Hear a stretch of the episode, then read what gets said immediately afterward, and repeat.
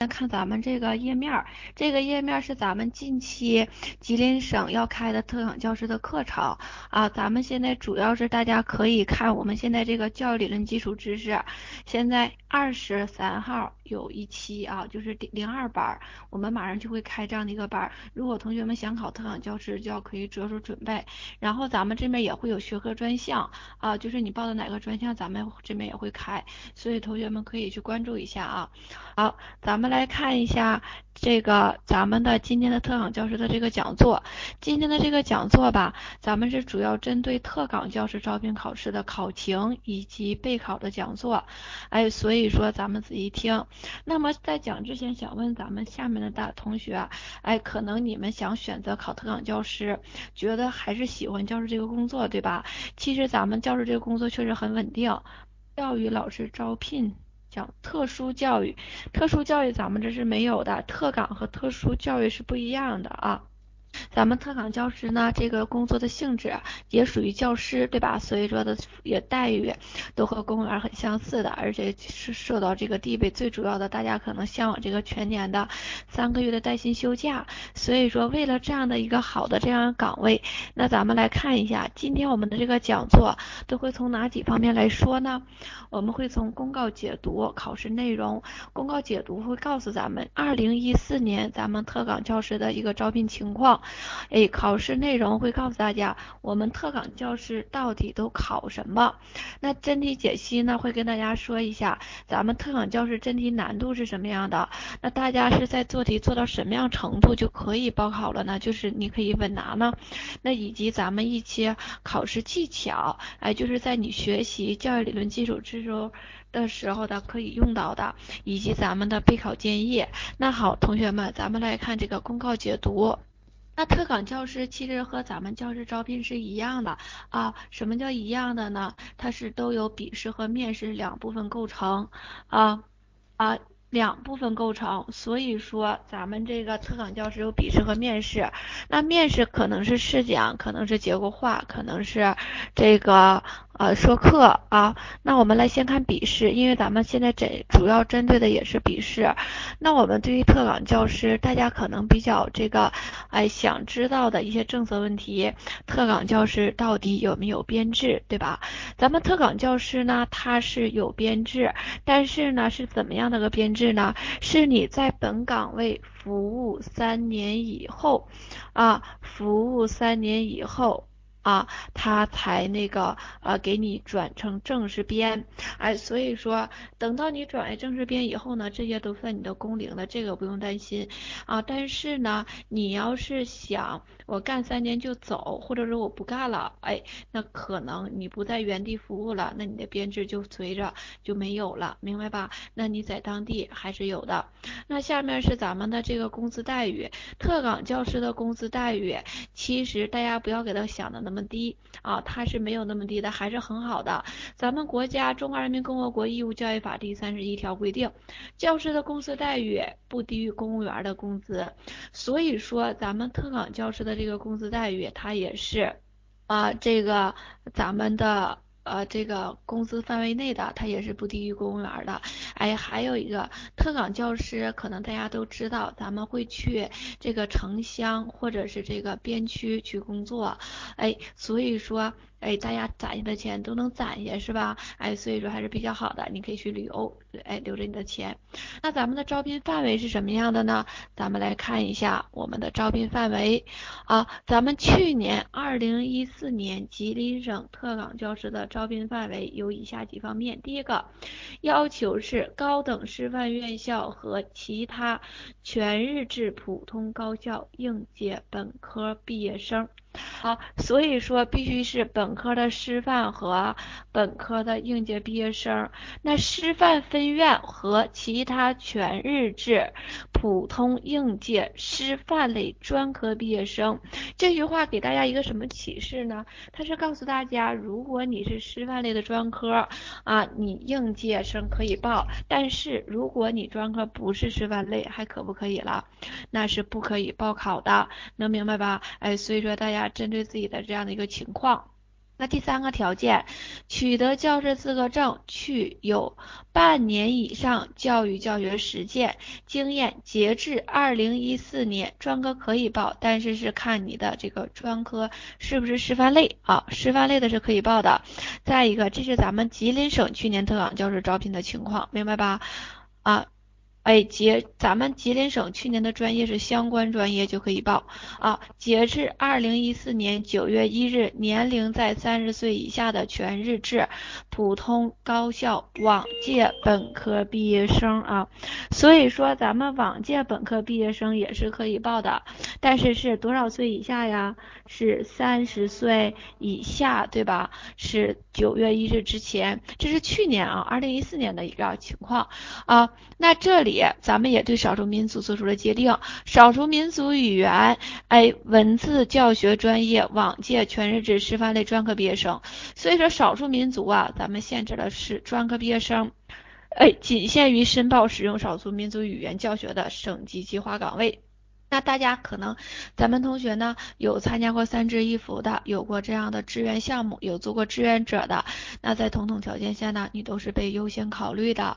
以及咱们延边大大学、北华大学和吉林师范大学的毕业生取得硕士计划的这样的一个学生，咱们也是可以申报这个特岗教师的啊。所以说大家看看自己是否可以报考，如果可以，大家可以着手准备。哎，咱们特岗教师还是相对教师招。招聘，呃，招聘好考很多的，研究生当然也可以报考了，这个毋庸置疑呀，对吧？咱们看第一条是本科及以上毕业生，哦，咱们去年往届有教师资格证是可以报的，今年应该也差不多，咱们等正式公告出来，但是我觉得应该差不多，所以说阿娇同学你可以先准备着。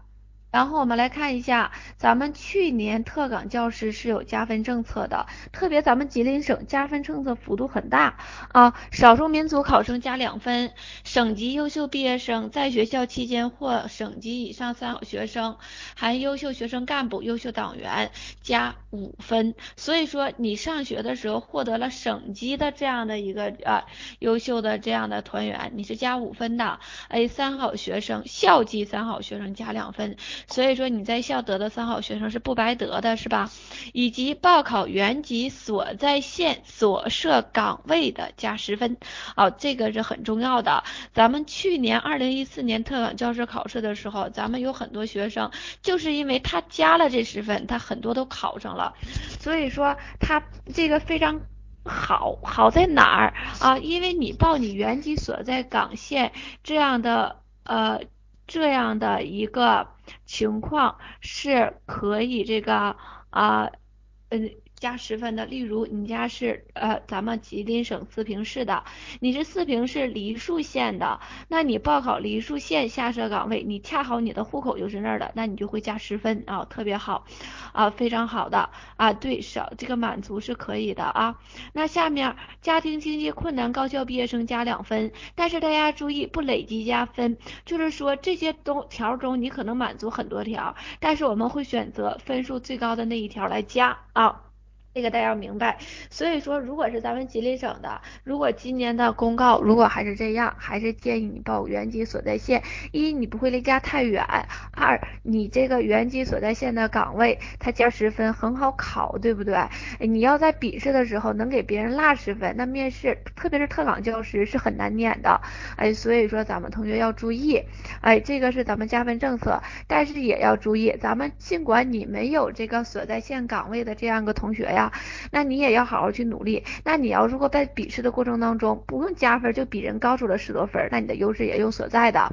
但是你需要花更多的努力，是吧？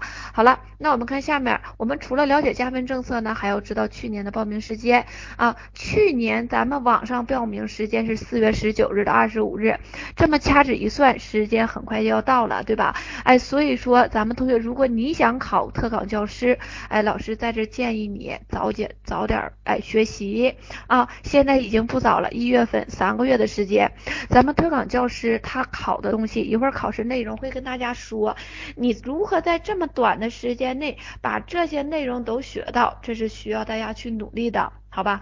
哎，所以说咱们要了解。那么现场报名时间是四月二十三日到二十五日，啊，那我们外省应届毕业生和往届毕业生该如何报名呢？他们的哎，网上报名时间是一样的，都是十九日到二十五日，但是现场报名时间是四月二十六日到二十八日啊。现场报名地点就要到所涉岗县所在州市特岗办公室，哎，特岗办公室在教育局，什么意思？假如你想考吉林省的，可是你现在在辽宁省念学上学，是不是？那怎么办呢？或者你在黑龙江上学，哎，你网上报名是可以报的，但是你的这个现场报名，你还是要吉林来吉林省梨树县的啊，明白吧？还是要来吉林省梨树县的这样的一个教育局来报名的，是这个情况，所以说你要了解啊，这是咱们外省应届毕业生和往届毕业生的这样的一个课程。那我们去年呢，咱们考试的相关时间呢如下：五月四日打印准考证，五月十八日笔试啊。大家还记不记得咱们刚才说了是四月二十多号就报名了？四月二十八号报名日期就截止了，那五月十八日考试，中间时间特别短，二十天，如何在这二十天取得高分呢？哎，那大家突击是不成的，所以说建议咱们同学，哎，如果你真的很想考特岗教师，你现在就得努力，或者是你来咱们中公的班次也可以，咱们老师会帮着大家去学习啊。那咱们五月二十八日考完了呢？这个笔试成绩二十六日就查了，那你五月三十日就面试了，所以中间就只隔了四天，特别短暂啊。那么我们六月九日就知道你到这考没考上了，对吧？哎，所以说大家了解这个时间。那今年呢，咱们特岗教师报名时间也不会太晚，咱们去年是四月份，今年大概也在四至六月份，因为咱们前年也是六月份报考的，所以时间应该大概在这左右，大家要心里有个准备。所以说该学习得学习了。那下面咱们来看特岗教师他的分数和考试时间，以闭卷方式进行，考试时间为一百二十分钟。那在一百二十分钟呢，你的考试试卷。啊，它都包括什么呢？教育学基础知识、心理学以及就是咱们说的教育理论基础知识以及学科这样的一个专业知识啊。那在这里，我们考试总分，特岗教师的考试总分是和咱们正常考试是不一样算法的。咱们是一百八十分满分，其中笔试一百二十分，面试六十分。但是大家现在注意一个问题，这里是不含。加分项的，假如你报了特岗县所在的那个你的户口的特岗县，如果你语文打了一百零四分，那么最后总成绩是一百一十四分，能明白吧？哎，所以说大家一定要注意这个问题啊，这是咱们笔试。那我们这个笔试，那其他六十分是面试啊，所以说总分一百八十分。那我们笔试都考什么呢？考。两个部分，一是教育学，一个是学科知识。那教育理论基础知识咱们会考什么呢？教育学基础、心理学基础、课程改革及教育政策法规。那其中教育学基础十五分，心理学基础十五分，课程改革教育法规十分。那大家核算一下，总共是多少分呢？是四十分。哎，所以说教育理论基础知识占四十分，那学科专业知识占了多少分呢？占了八十分，因为我们说笔试满分一百二十分啊。那学科知识是六十分的，学科课程标准与教材是十分，教学设计是十分啊。那这里大家要注意，咱们的课程标准和教材，可能有的同学都不知道是什么，那这个就只需要你。你在学科专业的时候要好好去弄了，明白吧？以及咱们教学设计，就是咱们的如何设计一篇教案。啊，你给你一个题目，给你一个案例，你怎么把这个教案写好呢？哎，这个教案到底该怎么写呢？要符合我们新课程改革的写教案的模式。哎，教案谁都会写，那为什么有的人分高，有的人分低呢？那这个啊，就是区别于咱们有好有坏了。所以说，你写教案是，哎，这个要好好去写的啊。那大家也不用着急，咱们老师呢都会给大家讲解如何撰写教案，能让你。得高分。啊，大家不要太气馁。那下面是咱们的考试内容，刚才呢是咱们的政策解读啊，在政策解读这一块，我们了解了考试范围，哎，分值总共是一百八十分，笔试一百二十分，面试八十分，以及考试时间。那咱们看一下考试内容都有什么。咱们特岗教师的考试内容啊，有教育理论基础知识学和专业知识。那刚才给给同学赘述了，有教育学、心理学、法律法规以及新课程改革和学科专业知识。那咱们来看一下，在教育学部分，教育学从教育史的角度来分，会分为宏观教育概论、中观教育原理、微观教育实践。那咱们宏观教育概论呢，我们在学习的过程当中会涉及教育的产生和发展，教育。学的产生和发展，那这里就主要告诉我们教育是怎么来的，教育学是怎么来的，它的发展历程是什么，以及教育社会和人的发展。教育社会的发展就是指教育与政治、经济、生产力、科技、文化、人口之间的关系。哎，他们是什么样的关系呢？咱们教育在社会领域当中占一个什么样的地位呢？以及教育与人的发展，我们会讲到教育人的身心发展规律。通过每一个人的身心发展规律的不同，我们该如何进行教育啊？咱们都要注意这个问题。那这些知识点看似很难，其实你来学习的过程当中，它一点都不难。有老师带领着你去学，你就会很快的掌握。那下面是中观教育原理。中观教育原理，咱们有教育目的、教育制度、课程、学生与教师啊。那这里呢？我们的教育目的和教育制度，哎，相对来说，哎，还比较具体了。那特别是咱们的课程，这里也会涉及有关课程的理论和学生与教师以及师生之间这样的一个是什么样的关系啊？你是专制型啊，民主型呢，还是放任型呢？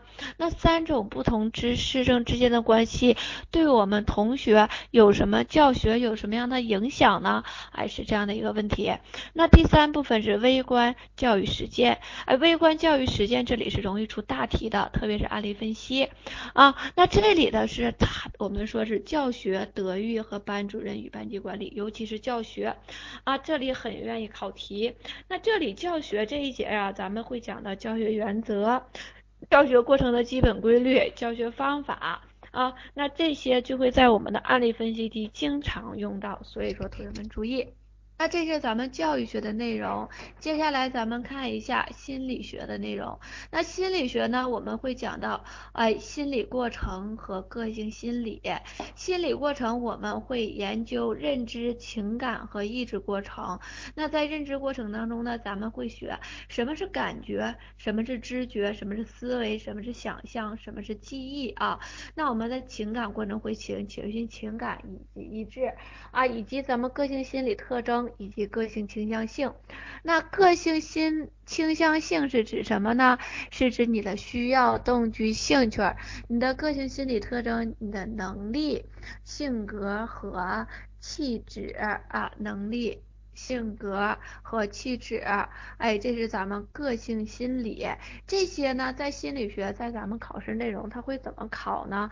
哎，它多半不会出大题的机会比较小，但是呢，咱们选择题也很容易丢分。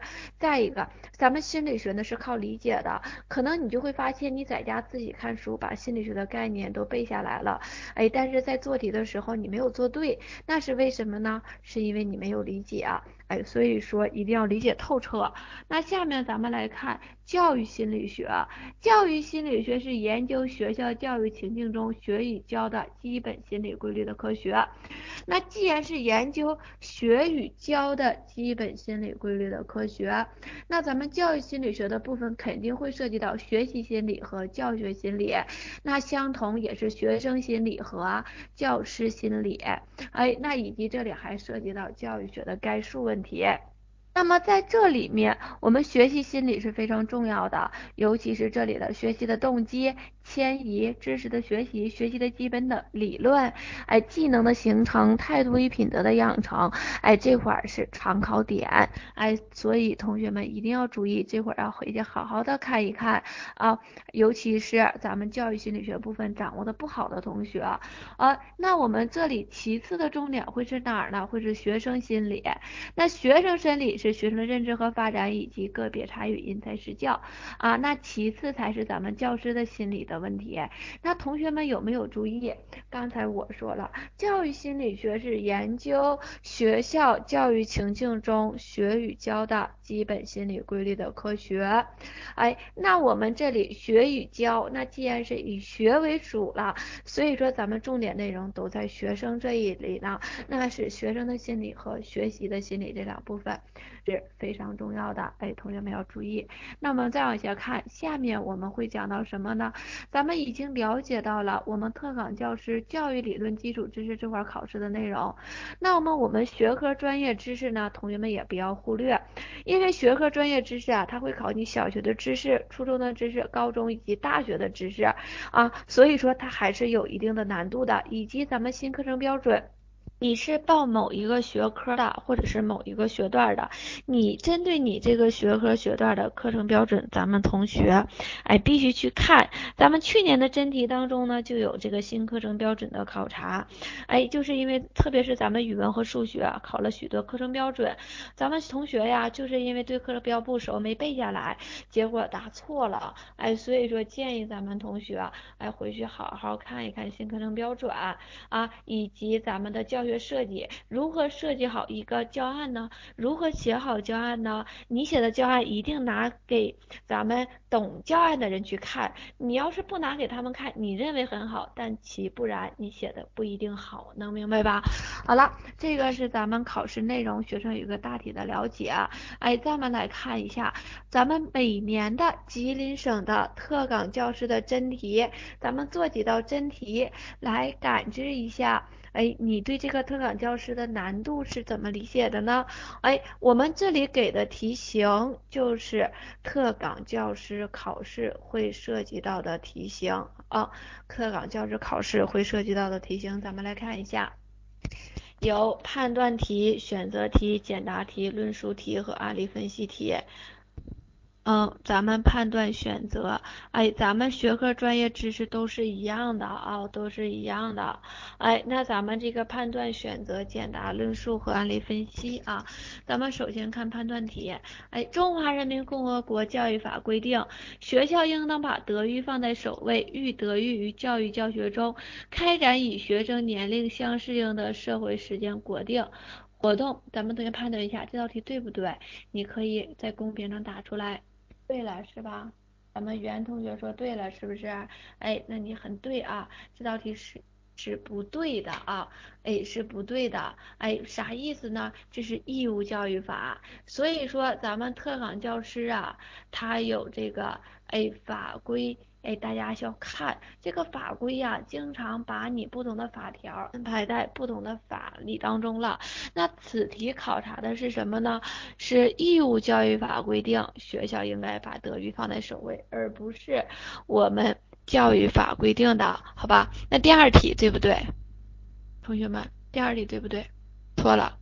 对，第二题是错的，为什么呀？宪法是全部教育的母法，哎，我们说宪法是中华人民共和国的母法，那么在我们教育领域里的母法，那就不是宪法了，是。教育法啊，所以说大家分清哎这个法律划分的流派啊。那第三题，按照学生的能力、学习成绩或兴趣爱好分为不同组进行教学的组织形式称为个别教学，对不对？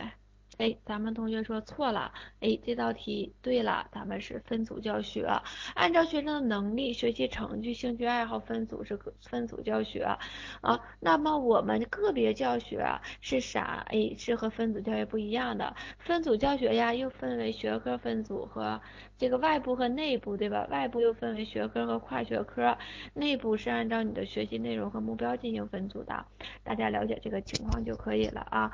那么再往下看看。下一道题，咱们德国心理学家艾宾浩斯遗忘曲线表明，遗忘是先快后慢，对不对？对，是正确的啊。我们遗忘艾宾浩斯遗忘曲线说明遗忘进程是不均匀的，具有先快后慢的特点。第五题呢，马戏团中的狗在驯兽员的精心培养下，智力得到发展，学会了十以内的加减法啊。咱们同学的给的意见是不对的啊，是这不对的这道题，这个题咱们是对教育是哎人类社会特有的，是有目的、有计划的这样的一个。那我们教育是有目的、有计划的，是人类社会所有的。所以说，马戏团中的狗它不是人类社会，它不是教育。无论你怎么精心培养，它都不可能得到发展。这道题是错误的。好了，我们了解一下这个判断题的考试形式。咱们再往下看这个单项选择题，第一题选什么了？同学们可以大胆的、积极的参与。啊，这道题，学校教育进行德育的基本途径是教学，哎，那也可以用另一个哎语言来表述，学校教育的基本途径是我们思想品德课和其他学科教学啊。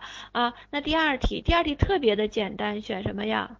对，是不是二？是 C，是我们注意是心理活动对一定对象的指向和集中，指向和集中是注意的两个特性，哎，注意的两个特性叫做指向性和集中性啊，它是心理活动对一定对象的指向和集中啊，也是注意的概念，所以这道题一定要注意，二就不对了。那我们再往下看，哎，这道题比较简单，第三题，对。选择性，那我现在问大家，咱们知觉有四个特性，都是什么？哎，咱们大家有知道的同学可以在公屏上敲出来。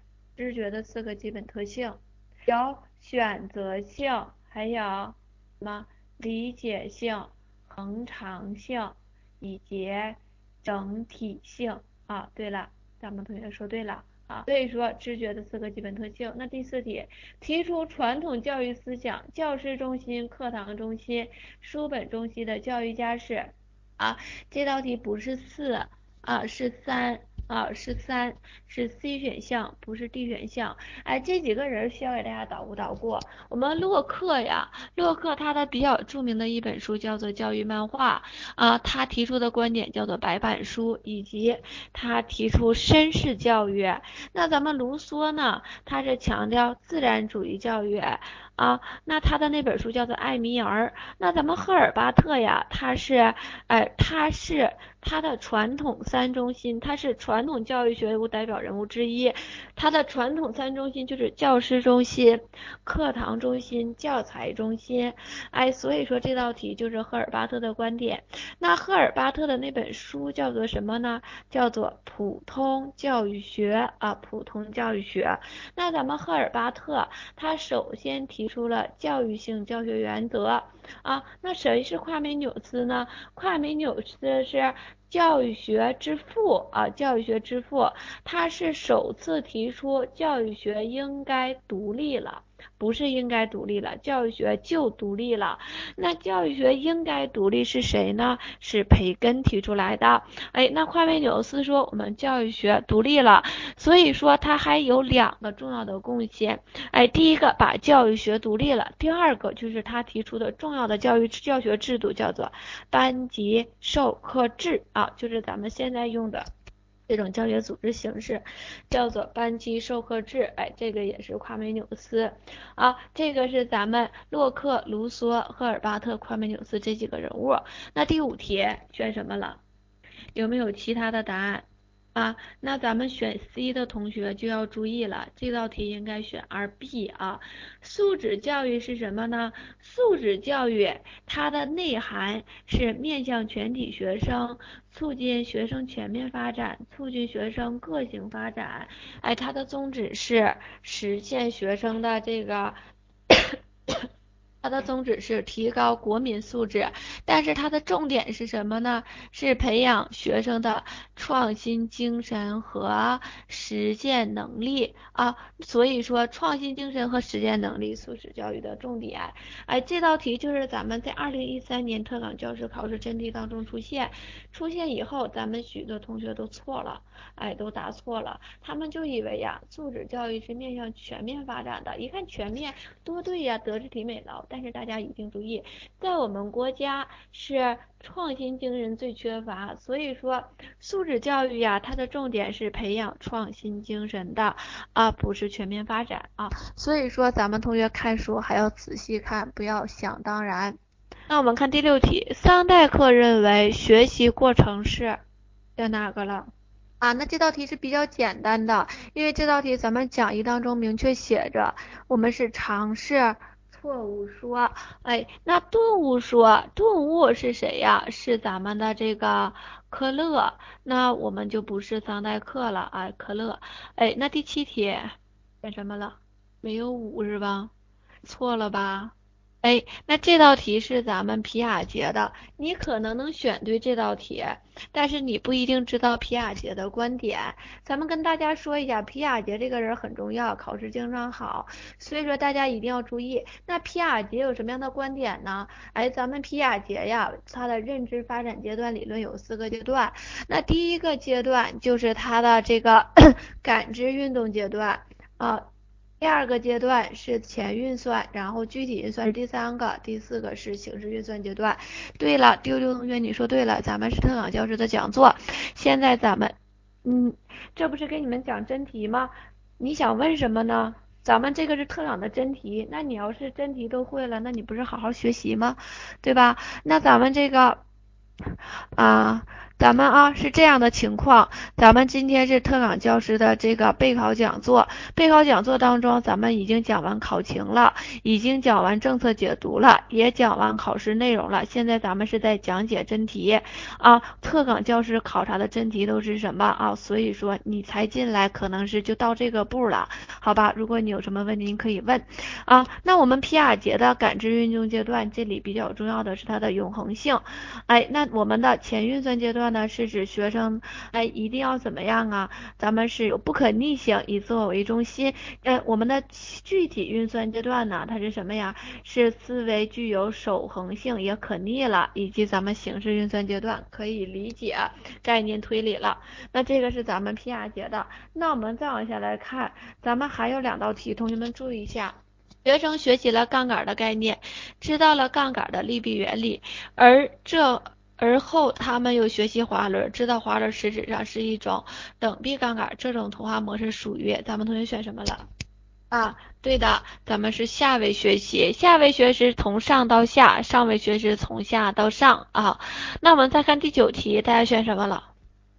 啊，第九题，我们雅典和希腊呀是典型的两个对比。希腊是呃咱们的。雅典和斯巴达是两个典型的对比，是吧？刚才说说错话了，是吧？那咱们斯巴达呢，是咱们上午的，雅典是崇文的，所以这里是崇文的，注重身心发展的应该是雅典。那咱们再往下来看，我们特岗教师还考察什么题型呢？就是咱们的简答题。马斯洛需要层次论将人类需要分为哪七个层次？哎，给大家半分钟的时间，咱们有知道的同学吗？如果有，你给给它打下来，你不用一起，你可以一个一个打，从低级到高级。最低级的这个需要层次理论应该是什么？对，生理需要。然后呢，应该是什么？有同学知道吗？安全。然后，咱们大家互相帮忙，把这道题打出来。安全完了是归属与爱的需要，接下来是，接下来是。尊重以及那接下来呢啊审美认知自我实现啊特别好哎咱们这个蜗牛同学记得很熟哈哎但是呢这个是。是咱们之前考的，那他肯定没有现在可能考大题的几率就不大了。那咱们这个第四题的论述题，论述基础教育课程改革的具体目标啊，这道题是二零一四年吉林省特岗教师的真题啊，论述。那这个真题当中问你基础教育课程改革的具体目标啊，那这个具体目标有很多同学当时没背下来啊，咱们讲义当中明明确确写着呢，而且给大家写的很。很详细，咱们来看一下都有哪些具体目标呢？第一个，实现课程功能的转变，这个是我们新课程改革的核心目标啊。课程功能，我们以前课程单一，就注重实现学生的这个学，哎，学生老师教会学生就拉倒了，学生学明白，但是呢，他没有看到以学生为中心。那咱们课程功能转变以后，咱们就以三维目标为实现了，就是我们现在所提倡的啊，认我们说知识与技能、过程与方法、情感态度与价值观这样的一个三维目标的核心转变。那下面是体现课程结构的均衡性、综合性和选择性。那我们新课程改革以后啊，这个课程就均衡发展。那我们不能只上体育课，或者不能只上音乐、语文这样的课，我们还要均衡发展、综合性、德智体美劳全面的发展，以及选择有利于学生发展的。那我们新课程改革结束以后啊，密切课程内容与生活时代相联系。那这里说到什么了呢？我们的课程内容啊，与生活时代本身在我们以前的啊教学当中，它是缺乏联系、缺乏关联的。自从我们新课程改革以后，咱们就要密切课程与学。之间的联系了，改善学生学习的方式，建立与素质教育理念相一致的评价与考试制度，以及实行三级课程管理制度。那我们与素质教育评价评一致的考试制度，就是咱们现在说的发展性评价啊。谢谢这个袁同学啊，老师这个嗓子已经好几天了，就一直没有好啊。我一会儿喝点水。哎，那咱们实行三级课程管理，三级课程管理是指什么呢？是咱们的哎。国家、地方和学校，哎，课程管理啊，所以说大家在答论述题的时候，一定要点清晰，哎，道理明确。那这是咱们简答和论述，那我们还剩一个案例分析。那咱们这个案例分析啊，案例分析呀，是也是咱们二零一三年的一道真题。咱们同学看一下，李涛和王明记忆力相当，两人同时记一组英文单词，十五分钟后，两人均能达到连续两次准确无误背诵。为了提高记忆效果，李涛在二十分钟后重复学习了二十五分钟，王明在第五天学了二十五分钟。第六天测试中，李涛明显高于王明。第一问：为什么学习时间相同，效果却明显不同呢？有知道这道题答案的同学吗？这第一问可以答一下，应该是什么？对了，就是咱们的及时复习啊。对，王明没有及时复习啊，因为根据艾宾浩斯遗忘规律曲线，遗忘进程是不均匀的，具有先快后慢的特点，所以说王明没有咱们的这个及时复习，而李涛呢，在我们学习完二十五分钟以后重学了一遍，所以他记得很扎克，而王明呢，过了二十五分钟他都没学，他五天后学了二十五分钟。啊，所以说他这个都忘没了，你再学就跟新的一样。那我们遗忘规律先快后慢。但是呢，遗忘到一定程度不再遗忘，对吧？那结合艾宾浩斯遗忘规律曲线，我们如何该有效组织复习呢？啊，那我们进行有效组织复习，首先就要及时复习。哎，我们也可以分散复习，也可以综合复习。哎，无论怎么复习，我们可以早上学，可以晚上学。哎，但是什么样的效果是最好的呢？这个不是去年的，这是二零一三年的真题啊。不是去年的，去年案例分析考的不是这个啊，这是二零一三年的。那我们应该综合实际效果最佳啊，这是咱们艾宾浩斯遗忘规律曲线，这道题不难啊。但是呢，大家发没发现，咱们这个特岗教师的真题呀，有的难，有的简单。哎，那既然简单的题大家都会，但是难的题怎么办呢？那既然大家都会，大家就拉不开分值，拉不开分值的话，你就算是进入面试，你也不一定最终突围。所以说，建议咱们大家要好好去看书，把那些别人不会的地方，你也能做会，这才叫厉害啊。那我们再往下来看，看这个考试技巧啊，咱们考试这技巧里啊，会给大家一。些些记忆的方式啊，咱们由于时间的限制呢，咱们这里肯定不会给大家全部的一些考诶记忆方式，只是拿几个例子来给大家说。那中小学教师职业道德包括，哎，在咱们讲义当中抽出来就是这么六点：爱国守法、爱岗敬业、关爱学生、教书育人、为人师表、终身学习。那如果咱们同学用一个。四词连句的方法记起来就比较简单，那就是咱们常说的三爱。两人一终身啊，三爱哪三爱呢？就是爱国守法、爱岗敬业、关爱学生。两人就是教书育人、为人师表。一终身就是终身学习。那这样记起来呢，效果就会比较这个快一些，比较这个简单一些。下面我们再看另一种记忆方式，哎，咱们大家听没听说过维果斯基的最近发展区啊？那在维果斯基呀，他比较重要的一个理论就是最近，那最近发展区呢？它是指什么呢？学生哎，当前发展水平和他的潜在发展水平。那我们用这种形象记忆就非常好理解，就是他的一个潜在的发展水平。什么是学生的潜在的发展水平呢？哎，是指学生能独立完成任务，以及学生在帮助下完成任务这一阶段。哎，例如这个小孩自己完成任务啊，我可能我这个做题我就能做对一道，这道题哎数数我就能数到五。可是，在老师帮助的情况下，我一下能数到八了。那如果没有老师帮助，我就数不到八。所以说，这个五到八这一阶段呢，就是他的潜在发展水平。那么，对于维果斯基来说，这个叫做最近发展区啊。那就是因为有他这样的一个理论，咱们后来他又说了，跳一跳摘桃子。那什么是跳一跳摘桃子呢？桃子树，咱们桃子长在树上，本身那么高，你伸手是够不到的。但是你跳一下，你就够到了。那么你跳的那一块就是你的最近发展区啊。所以说大家要了解什么是最近发展区，这也是常考点。就根据这样的一个形象记忆的方式，特别好理解。那么咱们来看一下。刚才不是跟同学说了吗？素质教育的内涵都有什么？哎，我们有全体学生全面教育，哎，个性发展、创新精神和实践能力，咱们就可以用这种关键词的记忆方式啊，全体全面个性创新实践啊，那这样的话就特别简单，你就不用懂背了。什么是全体呀？无非是全体学生。什么是全面呢？无非是全面发展。什么叫做个性？性呢，就是咱们说的个性发展，以及以创新精神和实践能力为主的这样的一个教育啊，就是素质教育和新课程改革，在咱们考试当中都非常重要。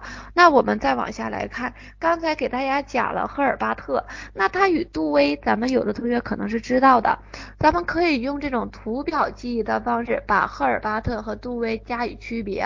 赫尔巴特他是传统教育学派代表人物。那杜威呢？他是进步教育学派代表人物，所以说赫尔巴特他的普通教育学是说传统教育学的，那杜威他一本书叫做民主主义教育，这是他俩在书上的对比。那赫尔巴特提出的教育性教学原则，咱们杜威呢？他说了，教育即生活，教育即社会，教育即学，哎，学生的。经验改组改造，在做中学。那赫尔巴特的传统三中心是教师中心、课堂中心、教材中心。那杜威的现代三中心叫做学生中心、活动中心和经验中心。以及赫尔巴特的四阶段教学：明了、联想、系统、方法。杜威的五步教学法：困难、问题、假设、验证、结论。啊，这个是赫尔巴特和杜威之间的区别，咱们同学要注意。可以用这种图表对比记忆法，这样简单理解，也不易你混。那当然了，咱们有同学也喜欢用数字去记，一二三四一三五，这样都可以。哎，所以说咱们教育学呀，虽然很枯燥，但是呢，你可以自己寻找一些技巧去记。那这样来说呢，把一个枯燥的东西变得活灵活现，你记得就没有那么难了。所以说，咱们同学要注意这个问题，可以学习一些巧记的方。方式，哎，那就是在上课的过程当中啊，咱们老师也会给大家一些记忆的小技巧。好，那我们再往下看，咱们刚才讲了记忆的技巧，那现在给大家说一些备考建议啊，因为咱们同学现在公告没有出现，公告没出来之前呢，咱们该怎么考，怎么去备考呢？这个必须要知道。第一阶段普及阶段，明确你想考什么，用什么资料。为什么说这个很重要呢？哎，大家会。发现市场上的书琳琅满满目，各种各样都有。那么无论是呃什么样的书，你一定找一本适合自己的书啊。这本适合自己的书，你从头到尾就看这一本书。哎，大家一定要注意，其实啊，书不再看的是几本教材，只要以。一本教材你看精了，你看懂了，你看透了，那么你就胜利了，明白吧？那么我们这个教材说了，那咱们考试的资料啊，咱们同学如果基础知识掌握的不好，我不建议你马上做套题，因为咱们这个。题是有限的，有限的题你给浪费了，那就是不好了。哎，但是呢，大家可以注意，在咱们这个学习阶段，你一定先把基础知识掌握住，再去做套题。那咱们这个在课上啊，咱们这个二十三号开的班有讲练结合的班，讲练的结合的班可能是老师边讲边领着你做题，会针对你今天讲的内容内容去做题，那这样呢会更好一些。那接下来你。基础知识学习阶段，哎，我们知道我们要用什么资料了，我们该买什么书了。那这个时候我们该怎么去复习呢？一定要注意，咱们这个不有学科和教育理论基础知识吗？那么你要先看教育理论基础知识或者学科都行，一定分配好时间。如果你先看教育理论基础知识，那么我建议咱们同学。你可以把教育理论基础知识分成部分来看，首先看教育学，哎，教育学我摸透了，理解了，我再去看心理学，然后呢，我再去看教育心理学，这样看，哎，不至于咱们同学把知识点混。课岗教师和教师编的书肯定不能完全一样，哎，但是有很多知识是相通的，大部分都是相通的，肯定会有细微的区别，明白吧？因因为。咱们特岗教师和教师编的书啊，他俩之间，哎，这个考试的重难点可能稍微有点不太一样，哎，能明白吧？哎，所以说你基础阶段分模块、分题型去学。那接下来我们说，我书我都看三四遍了，我都背下来了，那我该干嘛呀？我该强化提高阶段了，这个时候就是做题了。哎，真题必须做，预测题也要做，但是真题是必须的啊。从真题你才能知道它的难度。那预测题咱们同学做呢是练手了，帮助你记忆知识点。有的时候你会发现你的知识点没有记牢靠，通过做题的时候，哎，这个知识点通了，能明白吧？哎，所以说预测题是很好的。哎，强化提高阶段呢，咱们同学呢就会自己多做一些题了，哎，多做一些题去。巩固，特别也是咱们套题，呃，刚才不是没让你瞎做套题吗？那这个时候基础知识你都掌握了，你可以做套题了。哎，那咱们实战模考阶段呢？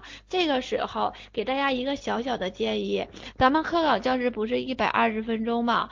啊，那这一百二十分钟，哎，咱们一般的是上午考，你就在上午做，这样给自己两个小时的时间。这两个小时，这个一个半小时，这两个小时的时间呢，你都干嘛呢？你就专门做题，做完了自己对答案，看自己打多少分儿，哎，给自己一个考试这种紧张感。最后呢，你在考前呢，你去考场看看呢，或者是你准备准备，哎，回忆回忆你的知识点，就是浓缩心态了。这位同学问的考试，是别的省的真题有用吗？其实别的省的真题，哎，也是可以的，有些知识咱们也通用，所以说大家可以做一做。啊，可以做一做，哎，也有参考价值，因为咱们题不多，你可以先做，但是先以吉林省为主，做完吉林省的再做别的省的，好吧？啊，明白吧？但是咱们这个题是知识本身是在那儿的，可能不同省份侧重点不同，哎，如果吉林省侧重点在这儿，然后咱们其他省份侧重点在那儿，那你想想，你把咱们吉林省不侧重点的地方都看到了，那是不是你就可以这个，哎，如这个。如鱼得水了呀，哎，哦，咱们吉林省的题，咱们这个书可能是咱们这个卷子，你去看中公的网店或者是中公前台，你去问一问有没有，如果没有的话啊，你可以来咱们学咱们班里学，因为咱们班里的讲义都已经把真题编里去了啊，咱们班里的讲义已经把真题编里了，学校。学教育学的可以考中学英语吗？这个吉林省去年是相关学科，相关学科你这稍微有点远，你可以给教育局打电话问一问，到时候啊，今年语文数学能不能合卷啊？那这个不好说呀，咱们语文数学。俄语应该类似。这种相关学科都是需要大家在报考的时候啊，可以这个呃就报的。如果审核不过，你就可以报别的；如果审核通过就可以，或者你实在放心不下，你提前给教育局打电话。不限专业的呀，哎呀，这个你是学什？你是学日语的是吗？咱们特岗都是相关学科，语言类的，你英语和语文你试一试吧。英语和语文你试一试吧，你可以给他打电话，因为咱们这个相关专业都是文科类呀、理科类呀这样的啊，所以说语文、数学能不能合卷，今年还真不好说。哎，咱们这个语数啊，去年考的还是比较偏的。啊，对大家，今年我觉得大约四五六月份吧，因为咱们前年是六月份考的，去去去年是四，就二零一四年是四月份，嗯，四月份报名，五月份考的，前年是六月份报名的，六月份考的，所以说我感觉啊，今年哎也是四五月份那两溜，四五月份那两六，所以说大家一定要注意，啊，会考小学美术也会考初中的知识的。啊，你明年毕业呀？你明年毕业的话，你想今年考一次试试，就是看你报名审核能不能通过了。因为人家明确要求着应届毕业生啊，如果审核不通过，你就考不了了。才开始看呢，才开始看不算晚啊。那才开始不看的话，你现在不是三个月时间吗？但是很倒霉的是中间掐个过年是吧？这个过年然后过来很晚。那这样，枫叶同学，你其实可以这个。啊，因为咱们二十三号不是有个班吗？你过来跟老师学，因为咱六天就能把整个基础班次讲完。讲完的时间，你会给你回家，在年前你还有十多天的时间，把这个基础知识消化吸收，消化吸收。过年你安安稳稳过一个年儿，因为过年你也不用看了，看你也看不进去，说实在的，是吧？所以说过完年回来以后啊，你再继续去看一遍，看完一遍以后，你这个时候哦，如果你是全程协议的学员呢，后期咱们可能会。有这个啊，其他的班次练题呀，各种班次。如果你不是呢，你就可以摆题做了，然后通过题再去巩固知识。回头看书，看完书以后，然后咱们这边就是封闭班，你再跟着老师去做题，明白吧？对呀，刚才老师不是说了吗？学科专业知识，小学、初中、高中、大学都有能涉及。嗯，一样的。初中美术的学科的书，这个好像很少有卖的，你去中公的书店去看看吧。上我刚报的网课，哎，阿娇同学，这个老师可以跟你说一说，网课不能说一点效果没有啊，那是不可能的。但是网课肯定没有面授好。如果你有时间，建议你上面授；如果你真的没有时间，那你听网课也行。网课没有人给你解答，网课很枯燥，网课听听你就去玩了，网课听听你就溜神了。那面授不一样，老师和你互动，带着你走，你的听课效率是不一样的，能明白吧？一三年毕业，然后考的研究生，现在以往届身份报名是不是可以呀？这个是可以的。你以你的本科毕业生来报，你以你的本科毕业证来报。嗯，知识点和面授大概是一样的啊，基本上是一样的，它肯定不会偏离很多的，这个没事儿，这个没事儿。嗯，对，那咱们同学还有问题吗？没有问题，咱们继续讲了，好吧？小学英语考出。对呀，刚才老师不是说了吗？咱们的学科知识，小学、中学、高中可能都考的，没有啊？特岗可以考几次？这个不知道今年语文语数合不合卷啊？袁同学，老师不能给你明确的答复，因为这个语数合卷问题现在还不知道呢。所以说你先准备着吧，先把自己的语文专业好好准备，然后那个啊是。网课卖呀，你可以买网课呀。如果真的没有时间来学，可以上网课的。现在报的呀，你不是买阿娇，你不是买的网课吗？网课讲题就很少了，它会有讲题，但是肯定不像面授那样去讲。啊，应届生啊，应届生你也要做这个。你应届生的话，你小学语文、初中语文卷子，还有高考的，还有大学的语文知识都要有，因为它这个都考都会涉及到，会涉及到很专业的语文知识，一些文学文学作品呐，文学理论流派呀，那么也会涉及到咱们这个很简单的小学的呃笔划啊、笔顺呐这样的。所以说你要真的不知道，袁同学，我建议你来报个班儿。报班的话，报个学科专业知识，真的那是有好处的。面授不在 Y 啊，面授不在 YY，面授在咱们地市的啊，面授是在地市的啊。这个咱们面授没有 YY 的课程，YY 只是做讲座，明白吧？嗯，那咱们继续来把这个 PPT 讲完。那最后咱们这个命题趋势，那这个命题趋势啊，哎，我们侧重对教师教育教学能力的全面考核了。因为吧，咱们现在特岗教师你会发现，咱们既考教育学，又考心理学，又考教育心理学，那咱们还考法律法规，还考教师的这个新课程改革。那这些东西呢，都是咱们教育教学能力必须要具备的，以及还考学科专业知识。所以说。它考核比较全面，面授冲刺是可以报。你如果现在报网课的话，阿娇同学，我建议你这个面授的封闭班你也可以报一报，好吧？就是说冲刺可以报，封闭班也可以报。因为冲刺的话啊，到时候冲刺很好的，但是我还是建议你上完网课，在冲刺之前有个封闭，你上一下。网课很好的，只要你能听进去啊，你还是可以用的。哎，你也可以咱们咨询咱们这个网校的这个 QQ。嗯，如果大家不想给自己留遗憾呢，其实我建议大家就是可以报一个全写的。哎，那样的话，你们不是买不着题吗？你买不着题，咱们老师领你做题呀，咱们这边内部会有研发的题呀，会领你去做，所以说你就会有题的。啊，那咱们现在呢，网课课程也是有讲题的，所以说你也不用担心啊，你可以报网课了啊，所以说你也可以到时候来报个冲刺也行的，好吧？嗯。行，然后咱们说这个考察趋势啊，那现在呢，咱们对教育理论的考察呢，也注重新课改理念的应用。刚才咱们也考了一个题是吧？